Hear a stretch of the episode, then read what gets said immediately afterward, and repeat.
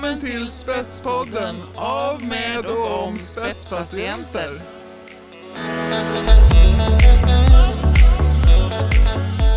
Hej på er och välkomna till Spetspodden. Vi är ju i Almedalen och eh, bakom spakarna idag sitter Jonas Fagersson, det är jag, och Helena Konning. Hej! Hej!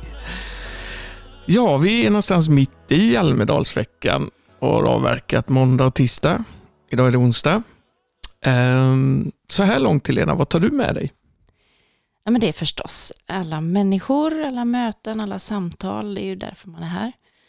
Det skapas liksom den typen av möten som man annars har väldigt svårt att eh, få till. Spontana möten och man springer på folk. Och... Ja, både planerat och spontant. Och det tycker jag är helt unikt och värt att bevara oavsett vad man pratar om när det handlar om mingel och PR-byråer och annat som också är här förstås. Så tycker jag att det där demokratiska samtalet som man kan föra i backen upp eller ner över kullerstenarna när man ser någon i ögonen och får ställa den där frågan som man har velat ställa men inte kunnat få till i den hetsiga vardagen. Det är, Det är absolut det viktigaste. Ja. Och det, det är en annan typ av frågor än vad det blir annars när det är möten i Ja, stan. liksom. Ja men det är det ju absolut. Och jag tänker också att här möts ändå stora delar av Sverige också. ja verkligen. Eh, Även om det finns Stockholmsfokus och så vidare, att det är många Stockholm som åker hit, så, så är det också från hela landet eh, människor. Och eh, ja, vem som helst kan ju åka hit. Eh, man kan ordna det på ett ganska bra sätt om man skulle vilja det. Stora och små organisationer och ja, mix. Mm, mix av människor. Eh, och det tror jag är jätte, jätteviktigt. Sen så har jag eh, i år haft lite fokus på cancervård och suttit med lite runda bordsamtal och lyssnat på lite seminarier. Naturligtvis med utgångspunkt från min egen patienterfarenhet och så, så eh, blir det ju det jag ser då som är viktigt. Mm. Där det har varit, i mitt tycke då, kanske väldigt roligt att det varit fokus på canceröverlevare och rehabilitering och behovet av mer rehabilitering. För rehabilitering har varit omdiskuterat också, att det saknas resurser för rehabilitering generellt. Ja, och det är ju för att det är fler som överlever. Vi blir fler som klarar oss och eh, får andra följdverkningar av behandlingar och sådant som gör att det behövs rehabilitering. Och det ska man ju vara glad för, tänker jag. Mm. Men då behövs det satsas och så vidare. Men det ligger mig varmt om hjärtat, så det är klart att det man ser det man vill se kanske Ja. i det. Klart. Vad har du sett de här dagarna? Vad tar du med dig Jonas? Ja, men jag har varit på några seminarier om eh, nära vård och primärvårdsomställningen naturligtvis. Ehm, det har varit mycket prat om, eller svar på saker, det har handlat mycket om prioriteringar i relation till komplexitet och sådär. Ehm, jag tyckte man tappade bort digitaliseringen lite inledningsvis i de första seminarierna jag var på. Den var ju väldigt het förra året. Mm, Och så lyfte man det där mm, lite senare i veckan. mm, Um, var på SKL i måndags, det var första seminariet. Då pratade Emma Spak om vård i världsklass ändå behövs förändring. mm, Att vi är så duktiga på um, inom specialistsjukvården. Mm. Men omställningen kommer att kräva stora förändringar. Um, Hade de något svar på hur och vem och så? Då? Mm, de pratade my- mycket om, jag ska se om jag hittar den i min anteckning här. Ehm, man pratade mycket om samverkan mellan kommun och region Mm. som en nyckel i det. Ehm, man skyddade sig också lite bakom i en debatt där om att det är svårt på grund av att lagstiftningen ser olika ut för socialtjänst till exempel och, Mm, mm. och sjukvården. Men eh, Ett vanligt argument. Ja, men där tyckte man nog, tror jag, både från politiskt håll och ifrån andra håll att det är väl bara att börja jobba. Liksom. Mm. Det finns mycket att göra innan vi behöver riva upp lagstiftning och ändra i, i regler Mm. för det. Det är min känsla generellt här att man pratar om vi ska och vi ska, men vilka är vi då? Det finns väl inga Mm. andra än vi som är här och som kan göra någonting. Nej. Att nu är det dags att kavla upp ärmarna och använda lite mod och komma vidare liksom och göra saker. Ja, visst. Och sen så är det ju, man lyfter ju Borgholm och Ängelholm som goda exempel. jag tror det finns mängder goda exempel som skulle behöva lyftas. Och det har man hört mycket mer nu tycker jag det här året än tidigare år. Mm. Vi har ju samlat in 400 goda exempel inom hälso och sjukvård under de sista sex åren med Ringla. Mm. Ehm, Men sen har det varit lite tyst om det. Mm. Nu tror jag att det är på tapeten igen att man behöver faktiskt sprida den här kunskapen och titta både i det lilla och det stora ur systemperspektiv och även i det som sker i vardagen ute bland medarbetarna och mellan patienter och medarbetare, det som utvecklas. Annars då? Vad har du mer som du tar med dig? Ja, men, eh, om man ska ta årets lägsta, årets högsta nivå, så är ju ändå den sämsta känslan NMR tror jag. Mm. Att, eh, att möta dem igår eftermiddag när de stod och delade ut sina pamfletter utanför Det är ingen eh, rolig historia. Almedalen. Nej, det, det, det tar ju udden av Mm. känslan och inspirationskänslan på något vis. Den här goda känslan man har av att vi är på väg framåt. Då blir man ju dragen bakåt. Men em, årets höjdpunkt överväger det där tusen gånger när man får springa rakt in i glada Hudik Mm. och får ett armband och en kram utav Ida Johansson. Han kör en hashtag i år, se om jag hittar den här, som är sluta aldrig kramas. Ja, det är underbart. Och få uppleva det där som två stycken ganska kontrastrika upplevelser Mm. inom loppet av fem minuter. Det, ja, det finns hopp om Mm. allt. Underbart. Vi har ju haft några samtal med personer här Ja, i, precis. under de här dagarna som vi tänkte att vi skulle lyssna till nu faktiskt. Ja, Ska vi börja med eh, Kajsa Helin Holstrand på Unga Reumatiker? men det tycker jag vi gör. Vi, ehm, ja, från, ett, eh, från ett Gotlands eller Almedal, Visbys äldsta hus kan man väl säga, Mm. Så, så fick vi sitta i regnet och under tak och prata lite. Jag sitter här med Kajsa Helin Holstrand. Du är ny ordförande för Unga Reumatiker. Vad roligt att du är med i Spetspodden. Ja, tack. Vad roligt att få vara här. Vi är i Almedalen och Unga Reumatiker är aktiva här i Almedalen förstår jag. Vad har ni gjort de senaste dagarna? Ja, vi kom igår så hittills har vi inte hunnit jättemycket. Ska förhoppningsvis hinna med mer.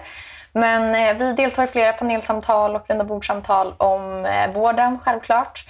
Men också pratar vi en del om skolan. Ja, vad är det för frågor runt skolan som är viktiga?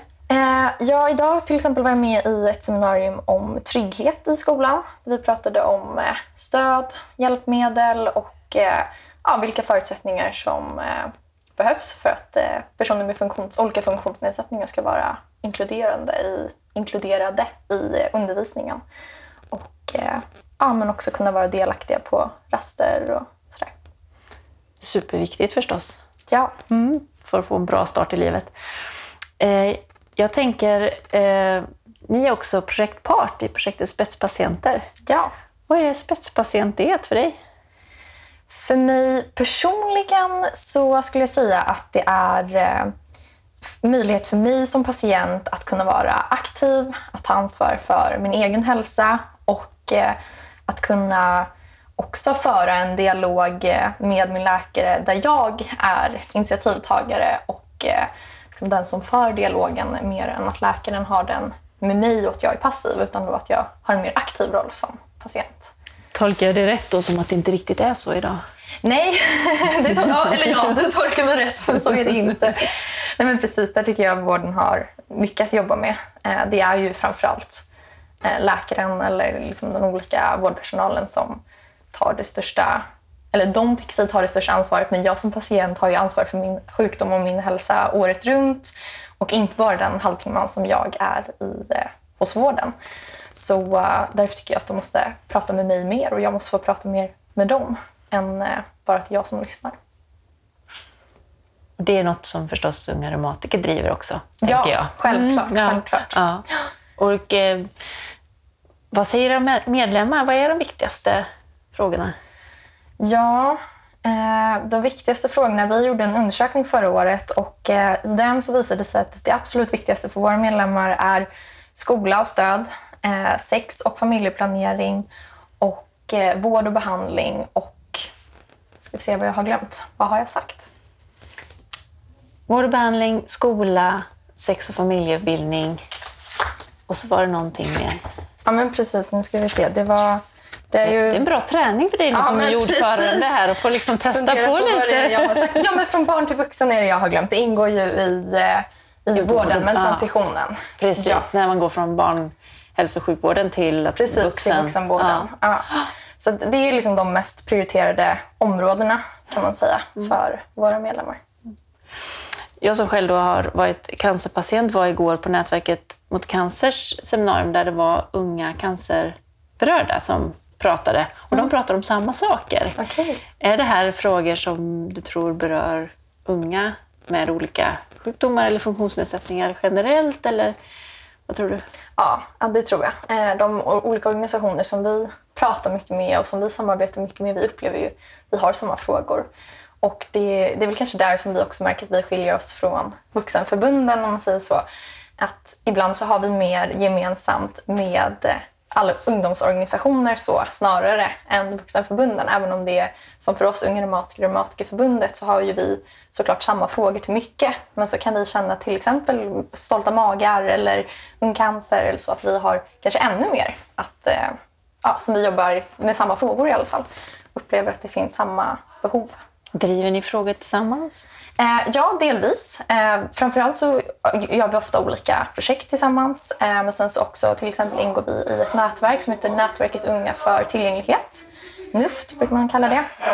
Och eh, det är vi och sen är det eh, unga rörelsehindrade, unga med synnedsättning, unga hörselskadade.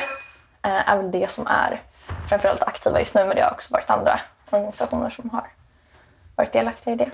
Så vi jobbar mycket tillsammans, framförallt eh, politiskt, så att vi till exempel eh, tillsätter platser i funktionshinderorganisationen, eller nej, förlåt, funktionshinderdelegationen eller liknande. Så på så sätt så jobbar vi ganska mycket ihop. Vad är drömmarna framåt? För organisationen eller... kanske för dig, jag vet inte. Oj. Jag vet att ni har jobbat med något som heter Drömfångaren. Ja, men precis. så jag är lite ute efter Det var att lite fundera på. det. Ja, men precis. Ja, men drömmen framåt då är ju att vi, vi vill ta vidare Drömfångaren som vi har då förhoppningar om att det ska bli en app där vi just nu arbetar med att ta fram en prototyp då för Drömfångaren som eh, ska ha tre delar. Dels är det Drömskalan som är ett verktyg för eh, att mäta drömmar kan man säga. Och eh, Drömkollektivet där man kan dela med sig av sina drömmar och eh, nu ska vi se. Dröm, drömskalan, drömkollektivet och eh, drömdata. Att kunna dela sin data med vården.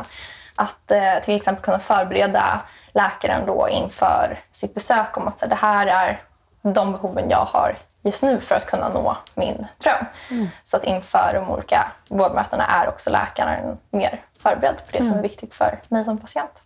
Och dina drömmar, vad är det? Oj, mina drömmar. Eh, det är ju många. Nu har vi precis uppfyllt en dröm här, att få bli ordförande i Unga Reumatiker. Så nu, just nu är väl drömmen bara att liksom jobba vidare som ordförande och ta, kunna göra det på ett bra sätt. Vad roligt. Hoppas vi får fortsätta samarbeta och lycka till. Ja, tack! Tack. Ja, där fick vi lyssna på Kajsa Helin Hållstrand från Unga Reumatiker som pratar om vård och behandling, skolan, sex och familjebildande, att gå från barn till vuxen och ungas drömmar, Unga Reumatikers drömmar. Mm. Ehm, fantastisk organisation. Ja, Vilket jobb de otroligt. gör. Ja, helt otroligt. Väldigt roligt att följa. Vet du något, eh, vad gör de mer? Nej, men det är intressant hur de vänder på perspektiven, tycker jag. Mm. Eh, att prata om drömmar som en väg till hälsa är ju en eh, jätteroligt grepp. Mm. Eh, sen så har de också vänt på det här med Fråga doktorn, som har gått i tv i många, många år. Är det där café? Ja, det, Eller ja, det är ju, Norrköping? Eller nej, det är inte, nej, det är inte men, men eh, där man kan skicka in och ställa frågor kring problem Ja, just det. kring sin hälsa. Ja. De har ju då istället doktorn frågar. Och eh, där man, ja, doktorer helt enkelt, eller läkare, får fråga patienter eller unga reumatiker om olika saker för att kunna utveckla vården. Och det är ju helt otroligt. Ja, häftigt. Tala om samskapande, tala om eh, patientdelaktighet på en eh, nivå där det kan göra skillnad. Ja, visst. Ja, härligt. Vi har ju också i, på samma tema lite grann då, mm, det här med unga patientorganisationer och hur man kan driva påverkansarbete och vara en del av en utveckling framåt så har vi ju träffat Mattias Milbro, ung med MS, eh, när vi varit i det här gamla huset i eh, Visby igår. Just det. Eh, även han driver ju frågor på ett spännande sätt. Ska vi lyssna till honom? Ja, det gör vi. Jag sitter här med Mattias Milbro från Neuro Ung med MS, är det rätt? Jajamensan. Du är ordförande där, eller hur? Ja, Vad roligt att du är här i Spetspodden. tack. Vad är spetspatientighet för dig? Det är att ta tillvara på all den kunskap som vi patienter sitter inne på. Och också att sprida kunskap oss, mellan oss patienter för att kunna förbättra våra förutsättningar, både för egenvård men också för hur vi ska hantera den ganska tröga vårdapparaten som finns. Men också en möjlighet att kunna få vara med och påverka vården. Hur gör du det där idag? Då? Eh, Ja, patientperspektivet gör jag väldigt mycket via då ungmedms.com som jag har skapat för ganska många år sedan. eh, Som är till för, till, eh, för er, erfarenhetsutbyte, stöd och gemenskap mellan unga MS-patienter. Där vi pratar om alla, andra, alla möjliga aspekter av, av sjukdomen. Eh, allt ifrån rent kliniska saker till, till livsstil, till eh, ja, psykologiska problem, eller familjebildning, allt möjligt. Liksom. Eh, så delvis så finns det ju det perspektivet och jag är runt och pratar lite grann om Ung med MS och sprider liksom kunskapen om att vi finns. Sen så finns det ju liksom, patientengagemanget som jag har blivit mer och mer en del av via bland annat Spetspatientprojektet. Och eh, där försöker jag ju vara med. Jag har pratat för beslutsfattare och tjänstemän inom vård och omsorg. Jag har pratat om liksom, hur ska man få med patienterna. Eh, för det är uppenbart att vi måste vara med mera än vad vi är. Och sen är jag här i Almedalen också. Eh, Är det så- första gången? Ja, det är första gången. Mm, hur upplever du det? Förutom regnet då? Hur. Det är jättekul. Ja. Jag, jag älskar att bara springa hit och dit mellan olika grejer. Det är högt tempo och sådär. Ska, ska på en intervju några meter härifrån om några minuter och jag var nyss lite snabbt inne på ett seminarium med eh, akademiska från eh, Akademiska Uppsala och innan dess så var det ett möte på ett hotell och så, så det är väldigt mycket sånt och det är jättekul. Eh, Upplever du att du blir lyssnad på, att du får en möjlighet till påverkan? Och... Jag upplever som att jag blir lyssnad på och väldigt många håller med om det jag säger.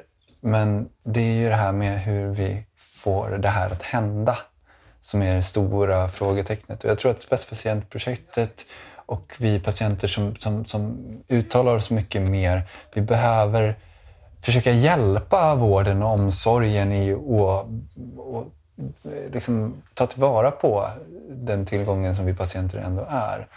För att jag fick, Komma, komma mer till huret? Liksom. Ja, exakt. Precis. För det, är, det är det här med liksom att, att eh, alla som har eh, läst eh, God och nära vård till exempel och tagit, med, liksom tagit till sig det Nergård har pratat om och hört Sara prata och sådär vet ju liksom att patienterna måste vara med. Men om du är då liksom chef för en del av vården så är du ganska frågan i många fall kring hur man ska göra det här på ett bra sätt. Och det är väl där jag tror man måste lyfta de goda exemplen och vi måste liksom hjälpa och vägleda folk för att få med fler och fler patienter. Här i Almedalen så blir det ju väldigt mycket prat runt omkring. Eh, jag funderar mycket på, men, och försöker också ställa den här frågan, men vi har egentligen ganska bra, vi har bra lagstiftning, vi ser att vi har bra medicinsk vård och så, men varför sker det inte, varför blir det inte bättre, varför är det så ojämlikt och sådär. Och jag tycker mig ha en känsla av att man kommer inte riktigt till det där huret, men man tar inte heller riktigt ansvar i vården. Man skulle kunna göra och våga göra mer. Vad tänker du kring du säger att vi ska hjälpa och guida kanske då. Ehm, Men att man inte tar ansvar för vad? nej men att, att om man nu vet egentligen vad som är problemet och man har alla de här förutsättningarna som verksamhetschef eller politiker eller så. Så krävs det ett visst mod och Mm. det kan jag sakna. Att man kan sitta och säga att ja, men vi ska göra det och vi ska göra Mm. så. Men vilka är vi då? Jo, men det är ju vi som är här. Ja, Alltså, det, det intressanta är liksom att, att eh, vi pratade om det nu här precis vid minglet, vid bordet eh, här nere, att det krävs att någon blir riktigt förbannad som sitter på någon form av bestämmande post och bara vilja skita i reglerna som finns. Att på något vis komma fram till att ja, men vi vet alla att vi vill göra på det här sättet. Varför jobbar vi enligt det här? Nu struntar vi i alla regler, nu bara gör vi. Och det är det som blir ofta de goda exemplen. Och det är väl där man måste liksom få med på något sorts djupt organisatoriskt eh, vis. Och det är därför jag tror att det är viktigt att få med patienten i liksom alla nivåer av liksom vårdens eh, liksom organisationsstruktur för att liksom få med det här uppifrån. Ja. För det är oftast där det tar, tar stopp. Jag pratade med en ST-läkare eh, igår som sa det liksom att, här, att han på, på den nivån de jobbar så de kämpar för att hålla liksom huvudet över vattenytan eh, och de mäktar inte mera, mer, mera. Och att då liksom i den processen driva och göra mera och, och, och ha ett engagemang vid sidan av, det finns inte plats för det. Och det är därför det måste liksom in på högre nivåer också. Liksom. man måste sluta göra saker, tänker jag. Mm. Man måste sluta göra det där som gör att man håller näsan ovanför vattenytan. Ja, det För kanske... det, man måste sluta göra fel lite mer på något Ja. vis. Om det nu inte funkar och det är för jobbigt så måste vi sluta göra Mm. saker. Det verkar också väldigt svårt. Ja. Ja, men, och det finns ju också det här, så här har vi alltid jobbat. Mm. Och sen tror jag också att det är en sån kultur, eh, eller inte kulturfråga, men det är snarare en sån generationsfråga. Eh, Att, eh, jag ser exempel på till exempel vad det gäller, jag pratar mycket här i Almedalen om det här med att eh, vi är mera än bara det rent kliniska. Utan att vi patienter som har en kronisk diagnos har så många andra aspekter av livet som är, som är viktiga för oss. Eh, och det är väldigt mycket det här med att, att vården har... Är man några, lite äldre generation så är man väldigt liksom fokuserad på just specifikt det kliniska. Men jag upplever yngre liksom läkare och sjuksköterskor och så har en mera helhetssyn kring patienten som individ och som alla olika aspekter av det hela. Så där, det, det tror jag är en ingång också, att man tar med de yngre som har liksom mera helhetstänk. Så unga patienter, unga patientorganisationer och unga professionsföreträdare. Mm om det, det kanske är framtiden då. Ja, jag, vet, det, jag var precis på ett seminarium eh, som Akademiska i Uppsala anordnar eh, som, där de har påbörjat det. Där det är studenter då, eh, både eh, inom olika professioner tillsammans med då, eh, ungdomsföreningar eh, med olika diagnoser som pratar om framtidens vård. Så att det, är ganska, det, är en, det är ett intressant initiativ, definitivt. Men sen måste man ju också liksom fatta från högre nivå att man måste liksom backa, man måste offra någonting. Man kan inte bara få, utan man måste liksom på något vis gi- satsa. Så att det, det, det kan vara ganska svårt att få igenom, kan jag tänka mig. Men är du eh, positivt, eh, ändå har en positiv inställning om framtiden? Eller är, är du mer lagd åt det hållet att nej, det här kommer inte gå? Eller vad tänker du? Jag ser det som att det måste gå. Mm. Vi har inte så mycket till alternativ. Vi måste effektivisera vården. Det kommer inte att hålla ihop annars. Sen är frågan om hur lång tid det kommer att ta och hur ont det kommer att göra innan man tvingas över i det här. Och det är där jag känner också att så här, vården jobbar väldigt lite förebyggande eller kanske inte alls förebyggande. Som patient kan det ju vara så liksom att jag börjar känna av känselnedsättningar i mitt ben till exempel. Och, och på lång sikt så leder det kanske till någon sorts förslitningsskada som kan leda till alla möjliga följder. Jag kanske behöver röntgas en massa gånger, jag kanske behöver opereras, det kanske kan leda till alla möjliga typer av utgifter. Men man tar inte det problemet förrän dess att jag liksom akut måste åka in för att jag inte kan gå längre. Eh, istället för att man på, i tidigt skede liksom följer upp alla sådana här saker och liksom parerar eftersom. Och det är väl där resursfördelningen kommer in. Och jag tror att det är liksom med, med fler och fler patienter som lever med fler och fler kroniska sjukdomar så tror jag att liksom kostnaderna kommer att bli så stora så förr eller senare måste man inse att vi måste ta med patienterna i mycket större utsträckning. Och det är det som är bra med liksom, Nergårds eh, utredning till exempel och även vårdanalys, eh, eh den här uh, från eh, mottagare till medskapare mm. till exempel, som talar väldigt tydligt språk om att man måste ta med dem mm. som lever i de här processerna. Ja. Både vårdpersonal och som, oss patienter. Ja, som ett eget kunskapssystem som behöver komma till. Ja, men precis. Ja. Exakt. Vad bra. Då hoppas vi på att det ändå går hyfsat fort. ja, precis. Ja, men, och jag tror att vi, vi som patienter måste också tänka liksom, hur kan vi hjälpa? Att mm. vi inte bara sitter och, och är arga och upprörda över hur, hur, hur det ser ut. Mm. Utan att, att vi försöker vara med och vi försöker liksom hjälpa till med de utmaningar som an, den andra sidan så att säga, står inför. Mm. Att när man som, som då chef inom vården har, vill börja jobba med patienter, att vi, vi finns där och ser, hjälp, hjälper till mm. och visar på goda exempel och så vidare. Ja.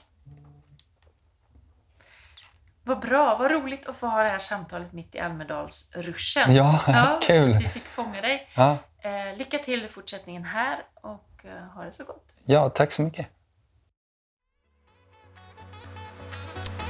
Ja, då fick vi lyssna på Mattias Milbro i det gamla huset där, ung med MS. Ett väldigt roligt samtal. Ja, vad fantastiskt. Och det är ju roligt att se hur spetspatienter, unga spetspatienter tar plats i Almedalen och eh, ja, är med och påverkar eh, vården till det bättre. Slår näven i bordet ja, på något sätt. men på ett säger. väldigt ödmjukt och eh, härligt ja, sätt faktiskt. Fantastiskt. Vi har ju dessutom gjort en intervju med Peter Karstedt. Ja, precis. Som är grundare till MOD, mer organdonation. Eh, det är en lite ny patientorganisation, eller han vill inte ens kalla det patientorganisation, utan något helt annat. Jag tycker vi går direkt till honom. Ja, han får förklara helt enkelt. Hej Peter! Ja men hej! Du är ju grundare till Mer organdonation MOD. Det stämmer. Vad är det för organisation? Jag brukar beskriva det som en ny typ av patientorganisation som egentligen inte vill vara patientorganisation. Utan vi är ett, ett försök att vara en rörelse kring att hjälpa de som står på en väntelista för en transplantation. Och då säger du ny och att inte vilja vara patientorganisation men ändå vara det lite grann? Eller vad, vad är det som är ny och vad är det som är motsträvigt? Mång, ja, många vill sätta epitetet patientorganisation eftersom jag råkar vara patient. Eh, själv så beskriver jag mig själv som social entreprenör. Det betyder, för mig så betyder det att jag försöker jobba på ett entreprenöriellt sätt eh, med att lösa ett samhällsproblem. Eh, och sen att jag råkar vara patient, det hör inte riktigt dit. Men det kanske ger mig legitimitet att jobba just med den här frågan eftersom jag då är njurtransplanterad. Men hur då beskriver oss själva som ny typ av patientorganisation, vilket vi inte ens är då, vilket är paradoxalt i sig. Men, men det är ju att um, vi jobbar på ett annat sätt. Vi jobbar uh, som en samverkansplattform egentligen med de som vill engagera sig för organdonationsfrågan. Så vi har mycket mer kontakter med eh, sjukvården. Vi jobbar mycket närmare dem än, än kanske många andra patientorganisationer. Jag tycker att det finns någon sorts inbyggd konflikt mellan patientrörelsen och sjukvården, eh, upplever jag i alla fall. Ehm, den, den relationen jag hade med, med min patientorganisation när jag när jag först fick min diagnos, det var liksom man gnällde på sjukvården att det inte var bättre eller att man inte uppfyllt de här rättigheterna eller att man inte hade det eller sådär. Det var liksom en gnällrelation, eller på att säga. Medan vi gick in i början och sa, men vad är det, hur kan vi hjälpa sjukvården att bli bättre? Det var liksom vår ingångsvärld. Eh, och, och det, det, är det vi har gjort från början. Och i början så, så tänkte vi så här, men organdonationsfrågan, ja men då måste vi gå ut mot allmänheten och jobba mot dem och få fler att ta ställning och så vidare. Men så lärde vi oss att det inte är där problemet sitter, utan det, det är mer inom hur, hur sjukvården är organiserad, men också hur lagstiftningen ser ut. Så vi har jobbat mer och mer med de typerna av frågorna. Mm. Hur har det gått? Hur många år har ni hållit på förresten? Ni har på i... Ja, vi har hållit på nu i sju, åtta år. Mm. Någonting sånt, från att idén föddes. Mm. Under våren har det hänt en del förstår jag. Ja, vi har ju varit med i några remissrunder eh, just med att titta på ny lagstiftning och sådär. Eh, vi har kommit en bit på vägen skulle man kunna säga. Vi brukar mäta då eh, hur många fler donationer och transplantationer har genomförts sedan innan vi startade. Eh, givet hade man liksom platåat ut på den nivån innan vi startade, då, då kan man säga att vi har ökat antalet donatorer med 30 procent nästan. Och jag tror det blir ungefär 500 transplantationer, eller mm. liv faktiskt, då, ja, som, som faktiskt ja. har, har räddats på de här sju, åtta åren. Mm. Men, men det, är liksom, det är det lilla, tycker vi. vi det, det, det stora som återstår att göra inom vår fråga, det är att vi borde kunna dubblera antalet organdonatorer som har i Sverige. För vi har ett systemfel där vi då inte tar, tar vara på individers liksom, dels positiva vilja, men också vi respekterar inte den viljan som då de har uttryckt. Och det är det som är problemet och det är det vi försöker jobba med eh, att lösa. Mm. Och det måste göras med, med lagstiftning och det mm. tar lång tid. Eh, och vi har haft, då, som jag sa, två stora utredningar. Den första då, som Anders Milton ledde, ledde till massa förslag och man skulle kunna dubblera antalet donatorer. Men då tyckte dåvarande hälsominister eh, Annika Strandhäll att det inte var tillräckligt mycket underlag för det. Då behövdes en tilläggsutredning. Och den kom bara nu i början på juni. Mm. Och eh, i den då så pratar man att man ska kunna få genomföra då organbevarande behandlingar som det heter. Och det, det, det är det där ett av de största problemen har legat. Finns det förhoppningar om att det blir lagförslag av det här? Jag träffade Maja eh, Fjestad igår som är statssekreterare på socialdepartementet och hon sa att det kommer en remissrunda här nu innan sommaren till och med. Mm. Och det är ju sommar redan så att det borde komma när som helst. Ja. Och, och, då är eh, vår förväntan och förhoppning får man väl säga att det, det kommer att ändras det här. Mm. Eh, så att vi blir bättre på att respektera mm. viljan. Det vill säga både de som har sagt ja och de som har sagt nej. Ska, mm. den, den viljan ska respekteras och det är det vi jobbar för. Um, vad skulle du rekommendera andra som vill driva patientfrågor av det här slaget? Det finns ju många, tänker jag, inom många olika diagnoser, frågor där man behöver bedriva både lagförslag men också organisatoriska, där du sa i början där om att det liksom sitter i organisationen problem. Det var inte så mycket utifrån allmänheten utan det var mer vårdens organisation som var problemet. Vad skulle du ge för tips? Liksom, vad är framgångsrikt? En av, en av de grejer som har funkat för oss i alla fall, sen kanske inte funkar för alla, men, men vi har varit så väldigt så här, obsessed. Eh, vi har varit liksom besatta av att bara göra saker. Göra mycket saker. Mm. Eh, vi har gjort fel, vi har gjort rätt, vi har gjort där, mitt, allt där mittemellan. Men vi har i alla fall producerat massa saker.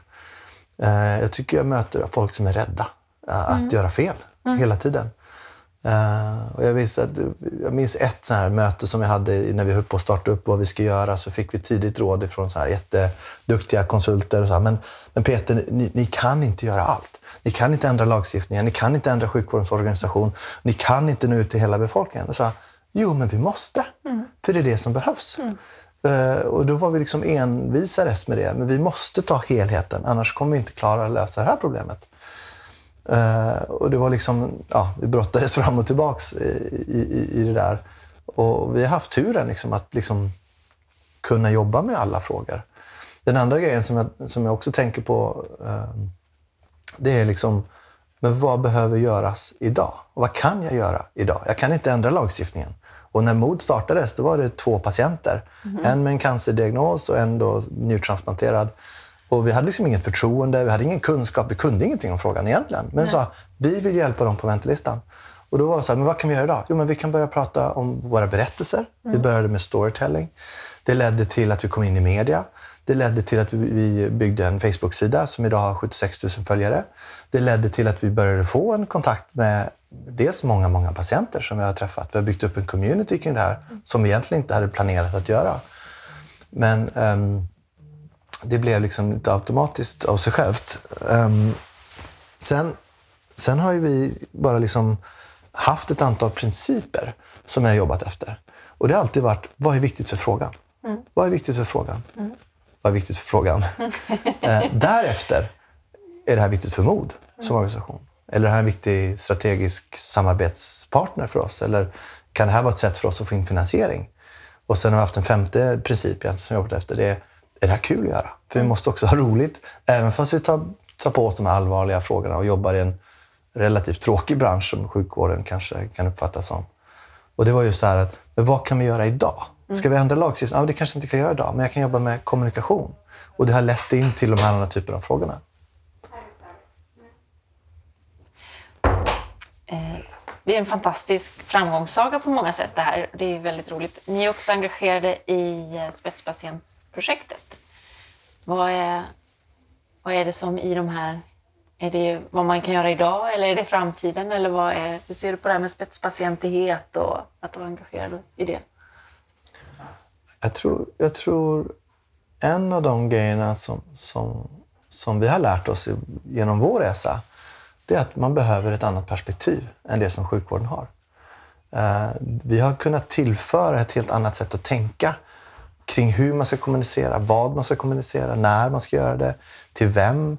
Ehm, och det har vi gjort nu under, under en ganska lång tid.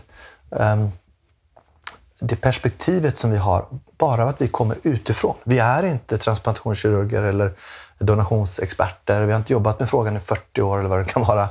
Utan vi är nya, vi är nyfikna, vi försöker hitta snabba lösningar, eh, enkla lösningar. Ehm, det är någonting som jag tror behövs, ett annat perspektiv. Och där tror jag civilsamhället, eller patientrörelsen, hur vi nu ska kalla det för, har en jätte, jätteviktig roll att spela.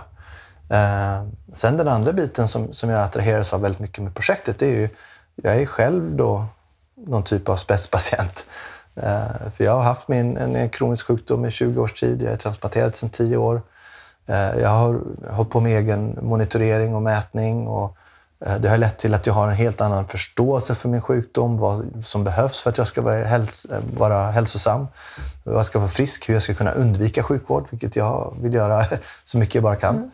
Ehm, och där tror jag vi har så mycket mer att göra. Och, och där behöver vi ändra relationen mellan patienten och, och sjukvården som, som är så hierarkisk och, och, och traditionell i hur man ser på vad vi tillför. Utan vi, vi, vi behöver ändra det. Nästan en patientrevolution skulle vi behöva på något sätt. Liksom. Du har ju pratat om, när vi har haft samtal tidigare, så där, om de här rollerna eller kompetenserna som vi har pratat om i spetspatientprojektet. Det kan ju vara tracken, hacken, kommunikatören. Det är tolv stycken kompetenser som man ser att spetspatienter tar i olika sammanhang. Vem är du? Jag tror, jag tror som många andra så har jag nog ganska många av de här rollerna som jag skulle kunna eh, identifiera mig med. Men den som jag nog, liksom, den som ligger närmast hjärtat är nog aktivisten.